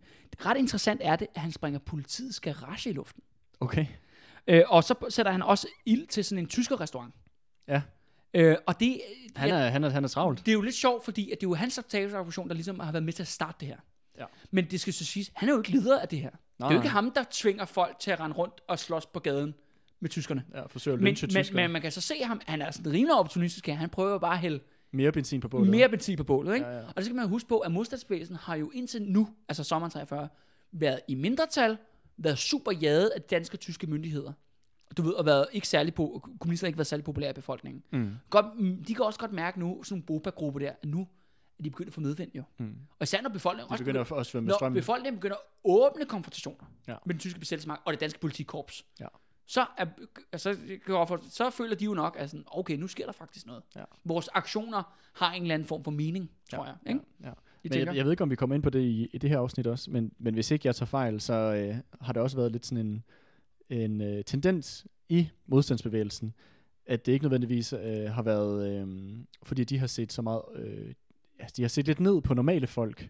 Ja. Altså det her med sådan, du ved, bekæmpelse af besættelsen, det er os, der gør det. Vi er ligesom, Vi er de militærtekniske eksperter. præcis, I skal, I skal lade det være til os. Ja. Øhm, øhm, jeg ved ikke, hvordan, ved du, hvordan sådan en som, har du nogen kilder eller noget, som har skrevet ham der, Hans Peter Poulsen? Nej, nej, ikke et skid. Okay, ikke en skid. altså, altså, det er også det med, at øh, nu snakker vi meget om Hans Peter i det her afsnit, men vi kommer aldrig til at snakke om igen i resten af serien. Nej, okay, men det var mere bare om, om, Ja, ja. om øh, Du ved, når, alle de her folk, det er jo lokalt. Ja. Det er jo lokale fænomener. Ja. Og, det, og det skal også bare sige, at Hans Peter Poulsen er jo langt fra den dygtigste modstandsbevægelse, modstandsmand i hele Danmarks historie, fordi han render bare primært rundt og sætter ild til ting. Ja. og halvdelen af hans sabotageaktioner slår fejl. Ja. Altså, men du ved, men han er også bare en spiller. Mm. I hvert fald i starten her, indtil, kan man sige, at øh, du ved, fagforeningen bliver meget mere sådan en faglig kamp, og det bliver det faktisk lige om lidt. Ja. Fordi at, øh, ja, det har jo så været søndag aften, flere uroligheder. Mandag morgen, den 9. den 9. august, Mhm. mm-hmm. så er vi tilbage på, øh, folk er tilbage på arbejde. Øh, og folk møder ind som de skal til tiden klokken 8 rundt omkring på Esbjergs arbejdspladser. Men der er så en maskinfabrik, der hedder Hoffmans. Og der er der en maskinarbejder. Han hedder Harry Pedersen. Han er tillidsmand. Han er ikke medlem af DKP. Og øh, af en eller anden grund, han snakker med sine kolleger. Der er rigtig dårlig stemning efter hele den her weekend. Med mega mange slåskampe og sådan nogle ting. Mm. Og han er sgu sådan, vi strækker. Han går ned og siger til alle kollegaerne på gulvet, ved du hvad, vi strækker. 10.30, der går Hoffmann, eller Hoffmann maskinfabrik, den går sgu i stræk. Mm-hmm. Og Så, det er der sådan, ikke, så er der ikke noget, der kører. Ja. Og det er så vildt interessant. I, i- vi er helt spidset ned i skæringspunktet, der er det Harry Pedersen, der tager den beslutning. Mm. Og han optræder ikke i vores historie mere. Nej, det var det. Det var den rolle, ja, han ja, spillede. ja, du ved, det var der, han poppede op. Men han var en af dem, jeg vil kalde den her faglige opposition. Mm. Han var en menig tillidsmand, med fingeren på pulsen ude på sin arbejdsplads. Og ja, han var Esbjerg Genser. Mm. Og og han er bare sådan, du ved, fuck it. Ja. Vi, vi, vi smider redskaberne, ikke? Mm. Vi, vi strækker. Ja, men det er også interessant med, sådan, med de her strækker her, at det er jo ikke, øh, ofte så er det jo bare nok, at øh, selvfølgelig stemningen skal selvfølgelig være der, men der er også ligesom en, der er nødt til at gå forrest, og ligesom være Ja. den, den, der ligesom sætter Der er ord, nogen, der skal tage et initiativ. ja, og sætte, Og og det der med sætte, og sætte, og det er super vigtigt, ikke? og sætte ord på den der øh, frustration, som folk de har, og Ja. ligesom, øh, ligesom sige, nu gør vi kraftet med noget ved det. Ja. Altså nu, øh, nu skal vi ikke bare se, øh, se på længere, altså nu må vi fandme øh, spille med de muskler, vi har, og de muskler, vi har, det er, at vi kan, vi kan sådan set øh, lægge den her fabrik ned, sætte den i fuldstændig stå. Ja. Men det, men, men det er altså bare super grineren, at det er sådan, okay, du ved, folkeopstand, augustoprøret, lige pludselig, så ligger det altså lige bare i Harry Pedersens hænder. Det Ja, vidste han jo selvfølgelig ikke. Han var, jo- han var jo primært bare på sin egen arbejdsplads. Men det skal så siges, at fordi de går i strække 10.30, så alarmerer man selvfølgelig Metal Esbjerg, altså smedenes fagforening i Esbjerg. Og det skal så siges, at Metal Esbjerg i hvert fald dengang var et DKP-outfit. Okay. Det var meget, det var styret DKP, men de havde haft rigtig mange problemer på grund af besættelsen. Den oprindelige formand var råd i koncentrationslejr. Ja, det I er, også, årets det, er, det er også Han, besværligt. han var en af dem, der blev anholdt af Tune Jacobsen i 1941. Ja. Så han sad pænt i den her koncentrationslejr, ligesom alle andre. Næstformanden, som også var DKP'er, var selvfølgelig blevet fyret kort efterfølgende på grund af kommunistcirkulæret. Ja, ja. Så han kunne ikke være... Så de fandt en tredje dude, som var DKP'er, men, men, men ikke officielt. Skjult, ja, Ja, så, og det var ligesom ham, der ligesom ledede metal. Og han, de, okay, siger, der er strække. De går ud og siger til alle deres medlemmer, fordi der er flere autoværksteder og, og nogle andre maskinfabrikker og sådan noget øh, rundt omkring Esbjerg, siger, vi strækker alle sammen. Hmm. Så hele industrien strækker.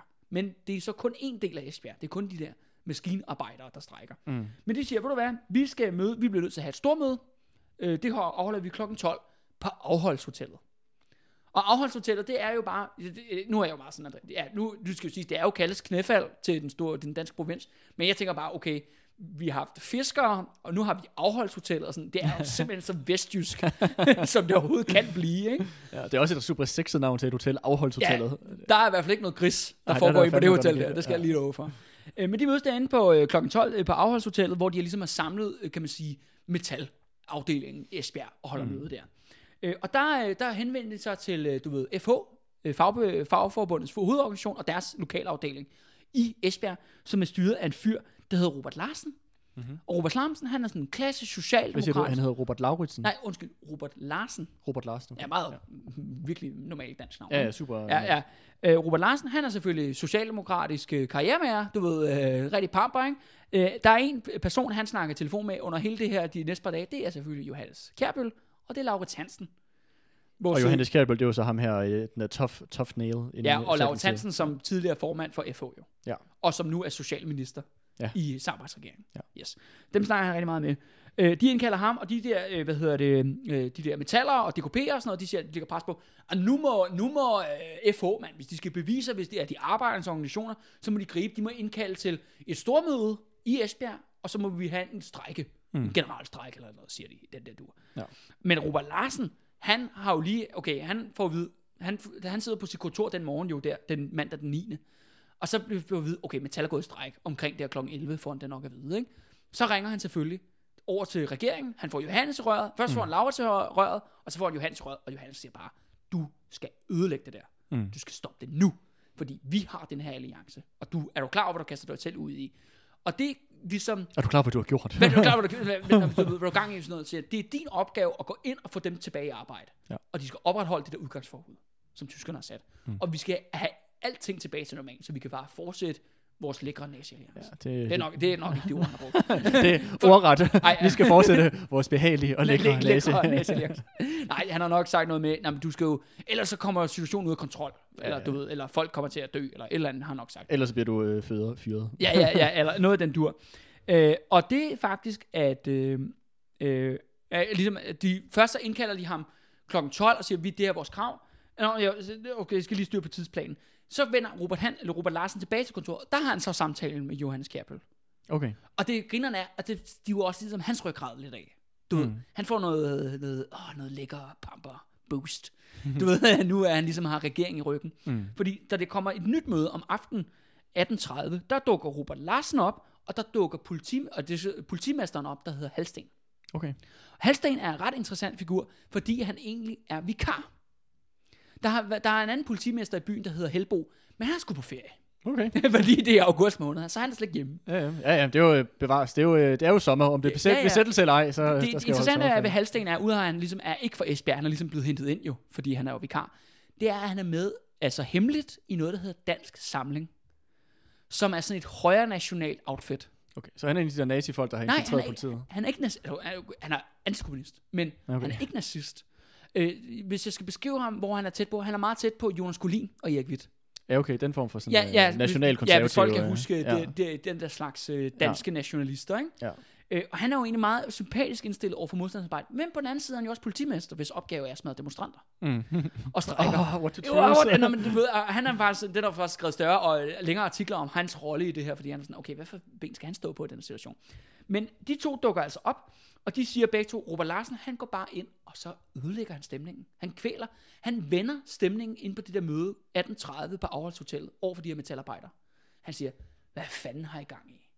I vil kaste byen ud, undtagelsesstand. Vil I se tysker på hvert gadehjørne? Vil I have, at regeringen skal gå til, trække sig tilbage? Og vores lækre alliance skal Ophøre. Jamen, og de tror jo med bål og brand, at tyskerne kommer, de tager gisler, de begynder at skyde folk. I har, I startet noget, I ikke kan afslutte. Basalt set. Mm. Og, og, og Halsten bliver jo så nødt til den situation at bakke ham op. Robert Larsen der. Mm. Det griner er, at Robert Larsen, det er hans dag. Det er om Så, så du mener, sådan- så mener simpelthen, at det er Robert Larsen, der ligesom er den drivkraften af de to i den her duo her, til Ja. ligesom at lægge, lægge låg på den her strækkevægelse, der ellers er begyndt. Ja, lige præcis. Okay. Okay. Altså, og ved du hvad, de der DKP, og det er jo så griner med de DKP-ledere, de knækker sgu. Ja. De, er, de har ryggrad og gelé. øh, det var de sgu ikke med. Hej, Pedersen nede på gulvet, han havde ryggrad. Ja. Ja. Sgu ikke de der DKP-ledere i metal. Mm. De, Men det er også det, de du siger, siger. okay, nej, ved du hvad, vi, vi bøjer os. Og det, det er sjovt med de der stormøder. Det der med, hvem har stemningen? Mm. Hvem kan vende stemningen på sådan et stormøde? Det synes jeg bare er enormt fascinerende, og det er noget, vi ser rigtig mange gange. Hvor nu har vi haft jo, vi havde jo møde, hvad hedder 10.30, hvor DKP'erne kørte med klatten, og det krævede Robert Larsen, at nu skulle FH fandme gå i aktion.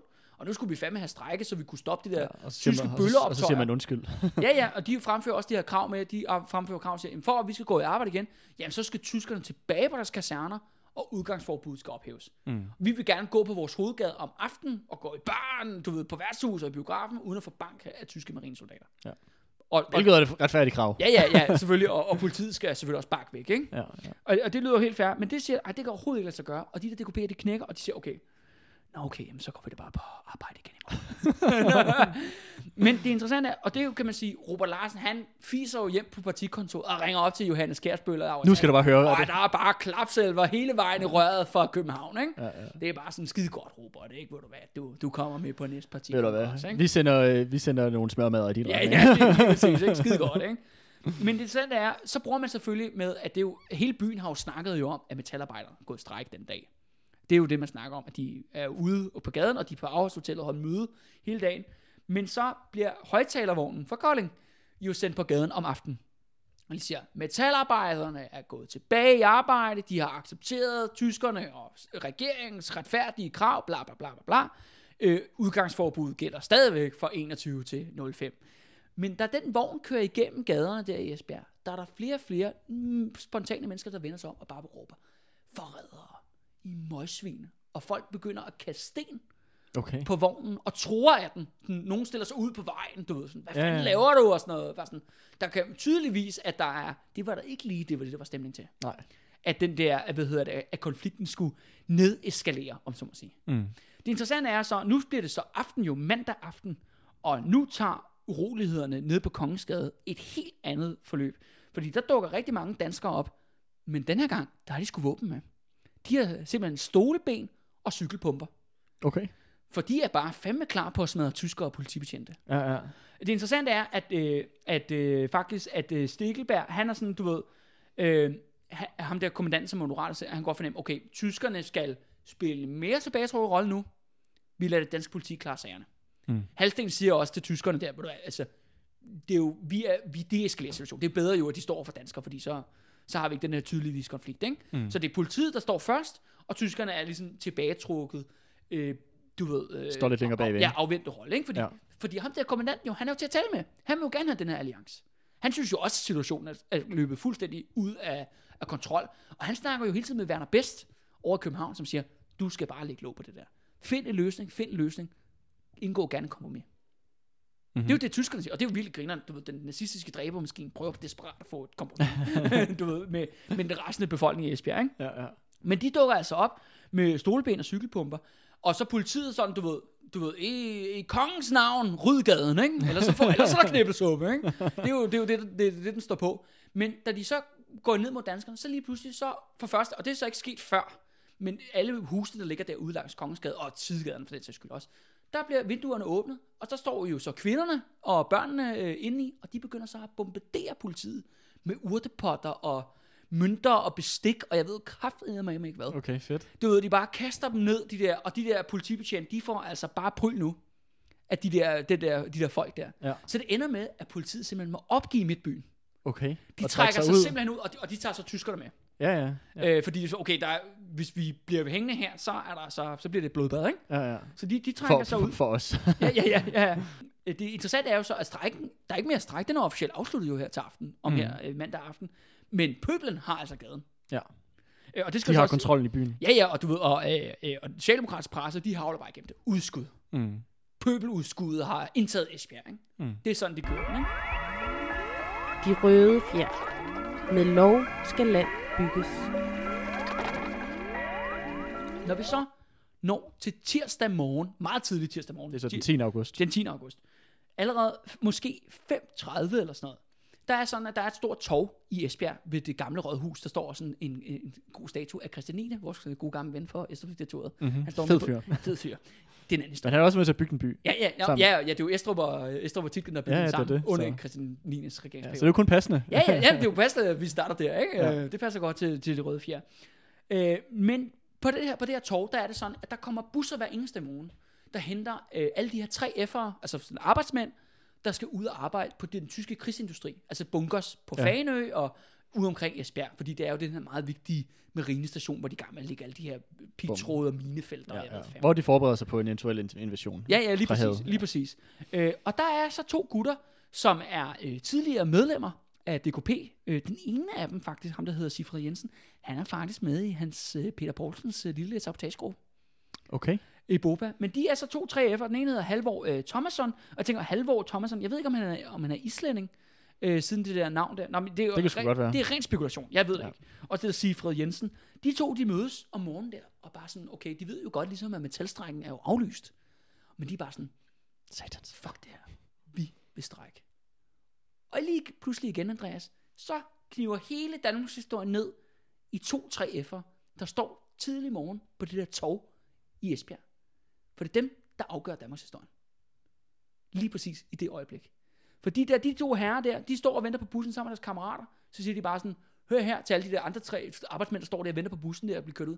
Vi skal strække. Vi skal strække. Og folk var sådan, ja, ved, det var også noget pis, det der skete i går og sådan noget. Ikke? Det var, Så du den der højtalervogn, det var, det var mega nederen. Ikke? Det, er jo, sådan- det er jo sådan, de har stået og snakket Ja, med vi har taget gaden. men og, du, du ved, der er tydeligvis, de kan godt mærke, at de har stemningen med sig, men folk er, okay, vi strækker ikke på her på torvet, eller hvad vi gør. Så folk bliver faktisk, de når faktisk at blive kørt ud på deres arbejdspladser, rundt omkring ude for Esbjerg og til Fanø og sådan nogle ting. Men lige snart de kommer ud, der er for eksempel, der samler, øh, der hvor han arbejder, Sifred Jensen der, på sin tyske tysk arbejdsplads, han er faktisk også tillidsmand der. Der samler han 80 mand omkring øh, øh, øh, om sig, og så, siger han, og så råber han bare, ved du hvad, de er allerede begyndt at strække over hele byen. Men det er det overhovedet ikke. Nej, nej, men det er fandme smart. Og Ja, ja. Jeg sagde, vil, vil, I, vil I bare sidde tilbage, mens resten af byen strækker? Ja. Og så siger de, nej, gud vil vi ej. Vi strækker sgu også. Og så starter der simpelthen en kædereaktion over hele Esbjerg, hvor alle begynder at strække. Altså gradvist. Du ved, Ja. de, der er nogen, der skal løbe ind. Der er flere historier, for eksempel, nå, så løber, øh, så løber der en arbejder ind på kvindefabrik, der er sådan en kvindelig tekstilarbejderfabrik, så løber ind, vi strækker! Nå, bum! Alle mm. smider øh, værktøjet og løber ja. ud på gaden, ikke? Men det siger også lidt om den stemning, der har været, ikke bare blandt et lille lag af befolkningen i Esbjerg, men blandt store, store dele af befolkningen. Ja. Hvis altså det, det, kan, det at der at der er en, der kan løbe ind på en arbejdsplads og sige, de strækker, altså jeg smider folk, det, de har i hænderne. ja, det er også det der med, det, ja. der har virkelig været den der oprørsstemning, ja, ikke? præcis. Øh, det har virkelig, virkelig været gang i. Også det der med nogle gange, man snakker om det der med, med dråben, der får badet til at flyde over. Hvor lidt det er, der ligesom skal til, før at det lige præcis er, at badet flyver over i det her tilfælde. Ja, ja, lige præcis. Ja. Og, det, og det griner, altså øh, Halvor Thomasson der, han løber ned til færgen, øh, færgelejet til Fanø, og stopper simpelthen færgen. Okay. Den er fyldt op med arbejdere og tyske soldater, og bare sådan siger, i, den her færge, den sejler ikke nogen steder. Fordi hele Esbjerg strækker. Og det okay. gør det så ikke. Men, men så, nå, nå, så kan vi jo ikke jo. Altså, det, så løber de tilbage. Han Ikke? må have haft en, øh, en tunge af guld, eller hvad man siger. Ja, men jeg ved du hvad, jeg tror, det er også det, det er så ligesom det der med Harry Pedersen, ikke? Ja. Du ved, han starter den der øh, stræk for et helt faggruppe i Esbjerg. Nu starter de her to gutter her, de starter simpelthen Danmarks første folkestrække. Mm. Første bystræk, det er dem, der starter augustoprøret. Ja. Fordi en ting var der den der store metalstræk. Hvis det nu var stoppet der, ikke? Lad os sige, okay, de, har stræk, de strækker en halv dag, mere mm. eller mindre, ikke? De strækker en halv dag, en halv arbejdsdag, og så tilbage i arbejde igen, og så, okay, så er det lidt passé. Men fordi de er bare sådan, de der to, tre F'ere der, de er bare sådan, fuck det her, det Mm. gider vi ikke. Ved du hvad, vi, vi vil også strække. Ja. Og det skal sige, de var jo ikke i stræk dagen før jo. Der Nej, var nej. de på arbejde. Ja. Men det er virkelig, øh, virkelig super interessant. Øhm, øh, Men også det her med, at, øh, at man også ser tit, altså nogle strækkebevægelser, at de kan spredes meget hurtigt. Også for Ja. folk bliver selvfølgelig, det er da også super frustrerende, altså hvis, øh, hvis, øh, hvis det var os to, der havde været i Esbjerg i den situation, og på min arbejdsplads, der, der var øh, der er en strække, Ja, så er det det- klart, så ville du da også have lyst til at strække. og, og det kan da være, da jeg var på værtshuset den anden dag, og få en ordentlig omgang tæsk af en eller anden tysk Ja, ja, det det. eller dansk politibetjent, Ja, det der med, den her, den her, hvad kan man sige, den her øh, følelse af uretfærdighed, den er jo generaliseret blandt øh, formentlig de fleste folk i Esbjerg på det Man kan tidspunkt. også godt mærke det der med, at byen ligesom står sammen, ikke? Mm. De er, ligesom, de er sammen mod de der modstandere, de har, ikke? Ja. Øhm, og det skal siges, at der er ligesom nyheden, okay, nu strækker 3F'erne fandme, eller arbejdsmændenes forbund, som det hedder, ikke? Så kommer metallerne ret hurtigt i vennerstemning så også der. Så de går også i stræk igen. Mm. Da de hører ligesom, okay, okay, hvis de gør det, så gør vi de skors igen, ikke? Ja, ham der, øh, Robert Larsen, eller hvad han hed, Ja. ja. han, øh, han tog måske fejl. ja, lige, lige Fuck ham. Ja, fuck ham, ja. Og det interessante er så, at de kan indkalde sig selvfølgelig til et uh, nyt stormøde. Men den her gang, sådan, det- afholdshotellet, det er alt, alt for lille. Vi tager det store hotel Ja, og der skal også strikkes øl den her gang. Ja, ja, lige præcis. ja, det, det skal faktisk siges, at øh, det, de siger, at de her stormøder, de har, at det er faktisk meget ædrugt. Og det folk får det, lov til. også, det lyder også meget fornuftigt. Men de siger faktisk, at det foregår i faktisk i ro, god orden. Der er ophedede diskussioner. Ja. Men det er sådan med, med dirigenter, og, Ja, man, og folk får lov til at sige, hvad de har lyst til sådan noget. Men det er da sådan, det burde være. Det er jo sådan, det burde være, Andreas. Ja. Men de mødes så på det største hotel, der er i Esbjerg, som hedder Palace Hotel dengang. Ja. Og der mødes det klokken 17. Øh, og der sker noget supergrineren. Øh, fordi at øh, man, du ved, der kommer nogle 3F'ere, der kommer nogle metaller, og der er selvfølgelig også en masse DKP'er. Altså ikke byledes, altså det lokale ledes, eller jo, de er der også, men de halser jo efter begivenheder. Hvad fanden er der til at ske? Og så siger de, "Nå, vi har brug, sku, vi har brug for en, øh, en, øh, en, en, hvad hedder det, en, øh, en formand, ligesom til at lede det her møde. Og så er der bare en fyr, der rækker hånden op. Det kan sgu da være mig. øh, og, og det er en fyr, som hedder Ejgil øh, Wetterstein, Okay. som er den mest random gut i Danmarks arbejderbevægelseshistorie. Han har været tysklandsarbejder, Ja. ja. men han har været lokofører. Så logofører ned i Tyskland? Ja, eller lokofører. i Tyskland. Han er lige kommet tilbage til Esbjerg, og det er også det der Wetterstein, det lyder meget tysk, Mm. det der navn, han har der. Og han betegner sig selv, jamen, åh, vi skal have en formand, og han er sådan en eller anden, du ved, han, er, han elsker det der limelight, du ved, showbusiness op foran. Men han er sådan, okay, vi skal fandme strække. Ja. Du ved, han, han er god til at tale for sig selv, og er nogen, der på tidspunkt råber til ham, hvad, hvem er du medlem af, eller "Hvor- hvor står du politisk? Så siger han bare sådan, jeg er en gammeldags socialdemokrat. Hmm. Dermed venstreorienteret. Ja. Og det griner... Og, og, og i opposition til men, nuværende ja, men, siger, men siger, han er ikke medlem af Socialdemokratiet. Og det, og det, men det griner, at han bruger det der ord, gammeldags socialdemokrat, synes jeg. Mm. Fordi det betyder jo så ligesom, at han ser det, altså det er Socialdemokratiet i 1943, som åbenbart er vanvittigt højreorienteret, for det mm. første. Hvilket det jo også er. Ja, ja, ja, ja, det er jo trods alt med i Nazi-alliance. Øh, men, øh, men det, var, det synes jeg er meget sjovt, at det der med, og han bliver ligesom også valgt, fordi ligesom, okay, ham kan både dem, der sådan ser mod Socialdemokratiet, og dem, der ser mod DKP, det kan de godt blive enige om. Ham der, han kan godt få lov til at præsentere Men os. det er også, når de siger, at det er sådan en gammeldags socialdemokrat, fordi at, at det er jo heller ikke, hvis han var meget venstreorienteret, kunne han også godt bare sige, jamen jeg er, øh, DKP-sympatisør, for eksempel. Men det siger ja. Han jo heller ikke, jo. Nej, det er jo lovligt. Det er jo lovligt parti, jo. Mm. Altså, det kan man sgu ikke sige. nej, nej. Øh, men, men folk var ligesom, men hør, folk i Esbjerg var jo ikke dumme jo. De vidste jo godt, hvem der var DKP'er. Ja, ja, altså, det, det, på deres arbejdspladser, ikke? Ja, ja. Så hemmeligt var det sgu heller ikke, ikke? Nej, men jeg tænker også bare lidt i forhold til, at, at, øh, at nu har vi jo snakket om, at DKP også var sådan en... Ja, ja, det kan godt være, at de, de hed kommunister og så videre, men de var jo også sådan en, et parti, der kunne skifte 180 grader over natten, fordi de fik en, en fax fra Stalin. Ja, ja, altså, præcis. Ja. At jeg forstår også godt, at folk havde haft en, hvad kan man sige, en... Øh, måske øh, nogle... Øh, det var ikke altid lige, sådan, lige til, om man skulle join dem måske, fordi det var jo sådan lidt... Øh, hvad fuck er det, man går med i? ja, ja, lige præcis. altså, at, ens politiske idéer, de skal underlægges en gut, der sidder over i Moskva, ja, lige præcis. der hele tiden skifter mening. Altså. Ja. Øh, så det er også bare meget sjovt det der med, at han, at det ikke er, at han ikke kalder sig kommunist eller socialist, men det er en gammeldags socialdemokrat. Ja, også, ja, at han men ligesom det- lægger sig... Men, men det er også det med, at han, han refererer åbenbart til en eller anden form for mere måske revolutionær socialdemokrati, som der Mm. engang var, Ja. øh, og som måske, som, som måske er en lille generation siden i 1943. Ja. Forstår du, mener, ikke? Ja, Altså, ja. Hvis man, ja, det ved jeg ikke. Men, det er, men vi Men- ved, heller- jeg ved ikke skide meget om ham. Jeg ved bare, at han er, han er bare manden, der griber tingene ind på det møde Mm, der. har meget gild der. Men du forstår med, det indtil videre jo, det er jo det modsatte af, hvad vi, har, hvad, vi tidligere har lavet, Andreas, ikke? Hvor det her, det er jo bare the random guys historie, ikke? Du ved, du- super random fyre nede på gaden, der griber ja. noget initiativ, ikke? Mm. Og Så, så du siger, du har, du har hele den her store forsamling Ja. af vrede arbejdere i Tre strække. F'ere og metaller, der er samlet på, afhold, øh, undskyld, på Paladshotellet Ja. klokken 17, øh, tirsdag den 10. august. Ja, i de, har, de har et kæmpe stort stormøde. Ja. Ejgil, Han går op og siger, der er nogen, der siger, nogen skal være ordstyr, eller nogen skal, nogen skal ligesom lede der med. Så det gør jeg sgu da. Ja. Eller sådan, jeg er gammeldags socialdemokrat, mig kan lide. Nå ja, hey, Ejgil, mand. kom her, high five. Ja, ja, high det var five. før øh, covid-19. Men det interessante er jo, at det her møde, så snakker de om, okay, skal vi have generalstræk? Altså det totale strække, som så skal vedtages dagen efter. Men der dukker så Halsten op til mødet. Ja. Altså politidirektøren, politimesteren sådan set, ham der har stået for øh, gadekampen den anden dag. Og det er så det der mærkelige situation, fordi han har jo den der mærkelige dobbeltloyalitet. På den ene side er han systemets mand, på den anden side er han sådan lidt med i en illegal gruppering. øhm, men han er sådan meget, han går og for det første præsenterer, at jeg sympatiserer selvfølgelig øh, med jeres sag. Og der er for eksempel flere, der råber sådan noget, han er en god dansk mand, du ved, sådan, mm. han, er, han er en patriot, ikke? Du ved, der kommer mm. den der stemning. Og han holder sådan en rigtig god tale, hvor han siger, jamen hør her, hvis I bliver ved med det her, jamen så bliver tyskerne jo nødt til at svare igen. De bliver nødt til at sætte hårde midler i brug. Netop at slå hårdt ned med blod og sådan noget. ting. Og så sker der, efter han holdt den tale, og de siger, der er mange, der er mod, altså du ved, sagen er delt sådan 50-50. Hvor, og det kan man også se, det der med bevidstheden, om så må sige, hvem er de mest radikaliserede i den her forsamling. Hvor den ene halvdel er meget fjendtlig indstillet over for Halsten, fordi han er jo fucking politimesteren. Mm. Og han vil have dem til at, at, at, at lade være med at gå i strække. Ja, ja, og det er ham, der ved, han er kommet til byen nærmest for, for at finde Hans Peter Poulsen, ikke? Og, og slå den her gruppe, nye Boba-gruppe ned, der ja. huserer i Esbjerg. Øh, og på den anden side er der mange, der siger, jamen, åh, han siger en masse fornuftige ting, og, og han er jo også en autoritetsfigur, og sådan, du ved, politimester og sådan noget, bla bla, ikke? Ja. Og, og stemningen ligger sådan og ve- vejer sådan 50-50, hvor sådan, uha, ligesom da metalmødet var der med Robert Larsen, og det skal siges, Robert Larsen er også med til mødet, men han prøver lige at gå op på talerstolen, og så bliver han budet ud. Lige med det samme. Fedt. Og derfor går han ned, og derfor går Halsten op i stedet for. Mm. Hvor, hvor at Robert Larsens autoritet, øh, politiske autoritet, den ligger fuldstændig smadret nede på gulvet. Mm. Men det er sjovt, der er sådan en Der er arbejds- Halsten. Halsten, han har stadigvæk noget at give af. Ja. men det er sjovt, der er sådan en arbejdsdeling mellem de to. At du har først Robert Larsen, der er i spil for afværet strækken. Så kommer Halsten op nu.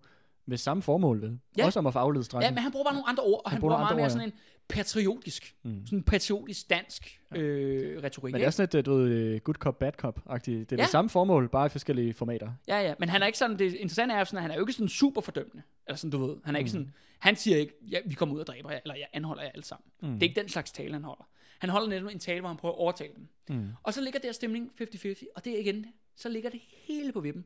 Hvad fuck skal der ske nu? Er der generalstræk i morgen, eller ikke generalstræk i morgen?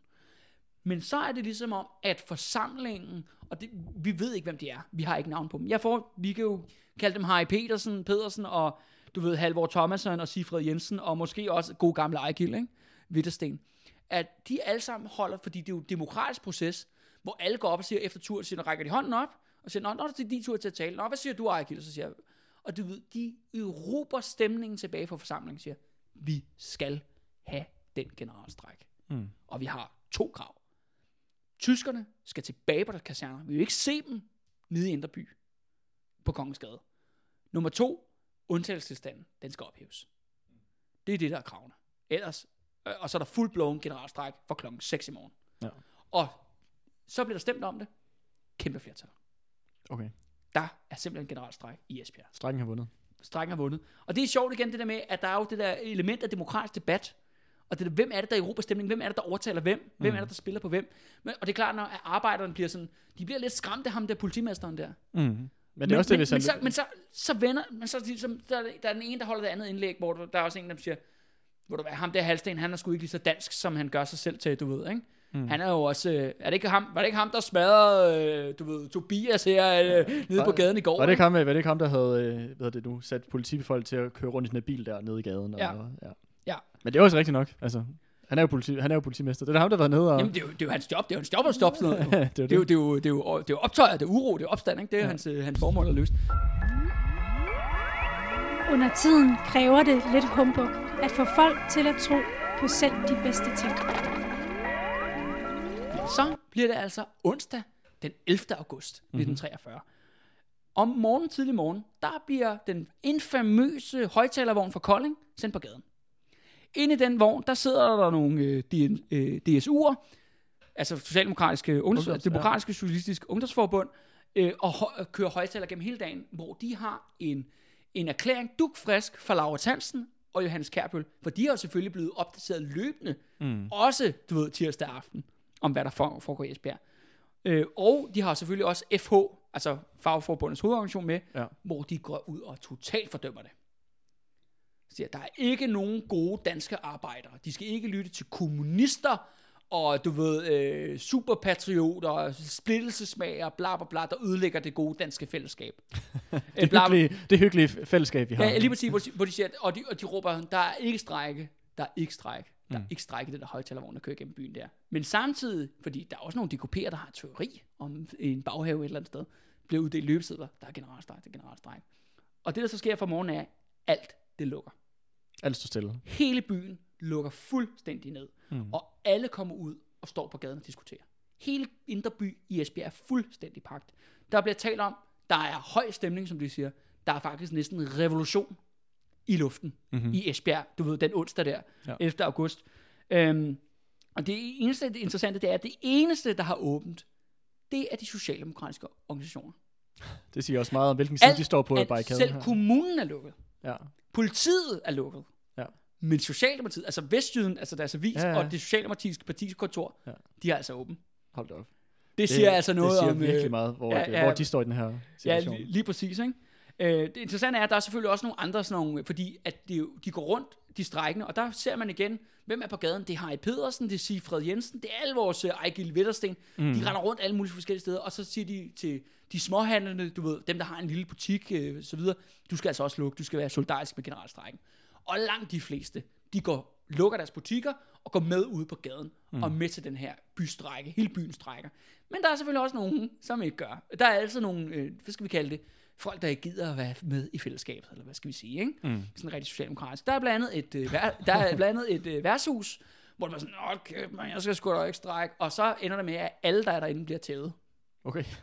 Og, du ved, og smidt ud på gaden, så er det lukket, ikke? Ja, ja. Der er også en historie om en, en skotøjsforretning. Du ved, så jeg, jeg skal sætte det var, jeg ved ikke, om han var nazist, ham der, der havde den, eller hvad ved jeg. Muligvis. Jeg skal fandme ikke lukke. Og så bliver hans bu- butiksruder bare bombarderet med sten. Ja. Og så lukker han døren rimelig hurtigt. Ja. Ja. Så der er også en, der er også, du ved, der er også en lynjustits. Ja, ja, der er også øh, kontant afregning, hvis man, øh, hvis man vælger ikke at støtte op. Ja. Det interessante er for eksempel, at da de møder ind på kommunen, der er jo så kommunaldirektøren, som er den højeste ansat i, for, i, i kommunalforvaltningen i, uh, i Esbjerg der. Han er jo bare sådan, han kommer ind, og så sidder han med bare, Nå ja, vi strækker i dag. Så, I gør hvad? Bare sådan, at der aldrig været en stræk i Esbjerg Kommune nogensinde. Ikke, du ved, ikke siden tit genbyggede byen, du ved, har der nogensinde, har der nogensinde været en stræk i den her by, ikke? Øh, Og han er bare sådan, I er alle sammen fyret, du ved. Og det er jo, skal sige, at kommunalansat må ikke strække, fordi de er tjenestemænd. Ja. Ja, og, det det må, her og det må man jo stadig, hvis man er tjenestemand i dag. Ja, ja, så må man jo ikke øh, ja, så må man strække. ikke strække. Ja. Og, men der det ender faktisk med, at der, der, de har så en socialdemokratisk tillidsmand på kommunekontoret, og han siger bare sådan, der er ikke noget at gøre. Vi bliver nødt til at gå med. Ja. Vi bliver de facto bare nødt til at anerkende, at det er ikke os, der har magten i den her situation. Mm. Og så, okay, så kommunaldirektøren, så sender han sig på sit kontor og lukker døren, ikke? Mm. Så kan han sidde derinde resten af dagen. Ja, men det siger også meget, sådan, det der med Socialdemokraten, der siger det her med, hvem der, hvem der, der har magten. Det synes jeg også illustrerer meget godt, det her, når du har de her strækkebevægelser, som den her i Esbjerg var, sådan en total generalstrække. Ja. Det viser jo lige præcis godt det her. Hvem er det egentlig, der har magten i samfundet? At hvis, hvis folk de nægter at gå på arbejde, og rent faktisk øh, udføre det arbejde, som de, de er ansat til, så det går alt i stå. Altså, Ja. At du kan ikke tvinge folk. Og du kan godt prøve, men det, Man kan du kan sige, ikke... øh, det er jo virkelig massivt, hvordan Esbjerg by har sagt fra Mm. over for besættelsesmagten, tyskerne der, men de har også sagt fra over for de danske myndigheder. Ja. Og hvis vi lige zoomer ud en gang, og lige hopper over til København, Og, og sagt fra over for øh, toppen af fagbevægelsen. ja, og Socialdemokratiet. Ja. Fordi hvis vi lige zoomer ud fra Esbjerg, og lige fiser over til vores, øh, skulle jeg til at sige, vores, øh, vores knap så gode venner i samarbejdsregeringen, så er der selvfølgelig et hastemøde derovre, hvor Erik Scavenius mødes sammen med øh, Johannes Kærsbøl og Werner Best mm-hmm. på Werner Bests kontor Ja. på Dagmarhus. er i bedst, som er jo øh, risbe, risbe fuldmægtige. Ja, Ja. og super hardcore nazist med vanvittigt meget blod på hænderne. Ja, Øh, og, de, øh, og de mødes så, de tre herrer der, og Ja. diskuterer, hvor Johannes der, han har jo selvfølgelig fået den dugfriske melding fra Robert Larsen. Du ved, det er jo, han, han er jo manden i Esbjerg, der ligesom rapporterer mm. tilbage til ham, øh, og fortæller om, hvad der sker. Og ja, og Erik Scavenius er med, fordi det er ham, der er statsminister. Det er ham, der sådan set er, har ansvaret for det. Og fordi han er far til, til Werner Best. Fordi han er Werner Bests far. Øh, de mødes op på Werner Bests kontor, og ligesom diskuterer den her krise. Okay, hvad fanden gør vi nu? Og fordi de var sådan, okay, og de er meget sådan, fordi det skal siges, at her i starten af august, der er ikke nogen andre byer, hvor der er uroligheder. Mm. Der er faktisk, altså der er sabotage, der er rigtig meget sabotage rundt rundt omkring, men der er altså ikke, ikke en helt bystræk. Mm. Altså her den 11. august. Ja, og det er jo sgu at sige, Robert Larsen har jo bare ringet, du ved, for røret over Esbjerg, revolutionen der. Mm. Du ved, øh, du ved, løbe ned på kontoret, og så hurtigt finder de ud, fordi at Werner Best, Eskavenius og Johannes Kjærsbøl, de er jo i samme båd. Mm. De er jo i, øh, de har jo den der lækre alliance. Ja. Så de, de finder et lynhurtigt kompromis, hvor de siger, ved du hvad, vi kaster os fuldstændig på maven. Vi accepterer deres krav. Mm. Så det han gør, at Werner Best, han ringer til den tyske kommandant Stikkelberg og siger, ved du hvad, alle tysker ud af byen af gaderne. Og tyskerne, de marcherer tilbage til deres kaserner og lukker døren. Ja. Så kommer der ud fra politivæsenet, det er jo så, hvad hedder det, Erik Scavenius, der ringer til politikorpset og øh, gennem Tune Jacobsen der, og sådan, siger, ved du hvad, undtagelsestilstand er ophævet. øh, og det skal så siges, at så har man jo så et kæmpe stormøde der, hvis vi går over til Esbjerg, på Palads Hotel igen, øh, omkring klokken 9, hvor at de siger, at der var i hvert fald 2.500 mennesker indenfor, og der stod 3.000 Esbjergenser uden for hotellet. Okay, shit. Det er Og det var mange. jo så det her, der var sådan et blevet- blevet valgt til at lede generalstanken, et 20 mand stort strækkeudvalg, Ja. hvor at Ejgil Vettersten, en altså strække, formand, strækkekomité. ja, strækkekomité, hvor Ejgil Vettersten, det er ligesom ham, der er øh, formanden for det der strækkeudvalg. Han er ligesom deres, deres øh, talsperson. Og han er jo bare mand, dagens mand i skysår. Den Ja, her ja. fuldstændig random logofører, der lige er kommet til byen og bare sådan siger, Nå, siger du generalstræk, siger du? Det kan jeg sgu da godt lede. det kan da godt være talperson for. Og han, det, er jo, det, er ligesom, det er jo hans moment to shine, ikke? Det er, Ja, den ja. Der, det er den aften der, onsdag den 11. august. Og de får jo at vide, jamen tyskerne har forladt byen, undtagelsesstillingen er ophævet, jamen vi har sejret. Og så er det sådan, jamen, jamen så, så genoptager vi arbejdet. Ja, det var det. Ja, ja, og det er jo virkelig, du ved, high fives all around og sådan nogle ting. Og der kan man så sige, at jamen, skulle de have taget de politiske krav videre, men på den anden side, altså, og det skal også så siges, at øh, det er jo også det, DKP'erne og hele byen snakker om, jamen det er jo den første arbejderkamp, vi har vundet i 20 år. Mm. Eller noget af den dur, ikke? Ja. Der er, man kan, fordi man har jo været igennem 30'ernes krise, skal man tænke på, mm. inden besættelsen kom. Og med besættelsen blev det bare lukket ned for alting. Ja. Og lige pludselig står man, altså du ved, social, den lokale socialdemokratiske afdeling, altså avisen, partiet, fagbevægelsen og kunne borgmesteren. Det kan at borgmesteren dukker faktisk op for første gang overhovedet i løbet af hele det forløb, op til det der møde på Lads Hotel. Han bliver budet ud. Selvfølgelig. Ja, buh! Ejgil op! Dig ved, hvem er. Gamle socialdemokrat! Ikke ligesom ham der den nye, nye socialdemokratiske borgmester. Det, det, er jo lidt sådan, det, Pamper, pamper på det, det er pamperborgmesteren, ikke? Det er, hvad stemningen var. Han bliver bare budet ud. Men det er jo ligesom, altså, de kan simpelthen ikke tro, at de har vundet jo. Mm. Og de er sådan, okay, jamen så, så genoptager vi arbejdet. Og det kan man så sige, det er jo øh, øh, et eller andet sted, jamen det giver også god mening for samarbejdsregeringen og Werner Best her. Fordi, okay, de kom faktisk i arbejde igen, og faktisk så vendte normalen tilbage til Esbjerg igen. Når nogen siger, at vi alle er i samme båd, betyder det altid, at det er dig, der skal ro. Men der er lige lidt malurt i bæret, bæret. Fordi den aften, altså onsdag aften den 11. august, omkring en, to, en 22-tiden, der går der lige pludselig ild i en kæmpe stor benzintank nede på havnen. Er det, uh, Det er gode gamle Hans Peter Poulsen. der stadig render rundt og Nå. I troede lige, at I havde glemt mig, var? og, den, og den brænder fuldstændig ud, den der benzintank og kæmpe bål. Det er, også, det er ikke lige så stort et bål som fiskekasse, men en rimelig stort bål. Ikke? Det interessante er, at både politiet og tyskerne, de sig- kommer ud bagefter og officielt siger, jamen det var en ulykke. Hmm. Det er helt 100% en sabotageaktion, men hvis det, men, men de siger det ulykke, fordi hvis de siger, det er sabotage, så bliver de nødt til at genindføre undtagelsestilstanden. Ja. Fordi de har jo ikke fanget Hans Peter Poulsen. Nej, nej. Han er- render jo stadigvæk rundt med sine teenager ude på havnen derude, ikke? Ja. Øh, Det er jo meget interessant, men, de, øh, ja, men det har jo været en kæmpe sejr, og når vi når til torsdag, den 12. august, så, ja, alting, folk møder tilbage på arbejde, hovedgaderne åbner igen, alting er bage, tilbage ved normalen. Og så skulle man jo tro, at over i København med samarbejdsregeringen, altså for puha, var Johannes og Erik og alle de andre, øh, skulle sige, korrupte røvhuller. Øh, nå, der var vi sgu godt nok uh, dodge bullet der. Og så lige pludselig, så ringer telefonen. Og det er for Odense, og der siger de, at der ligger folk og dør i gaderne.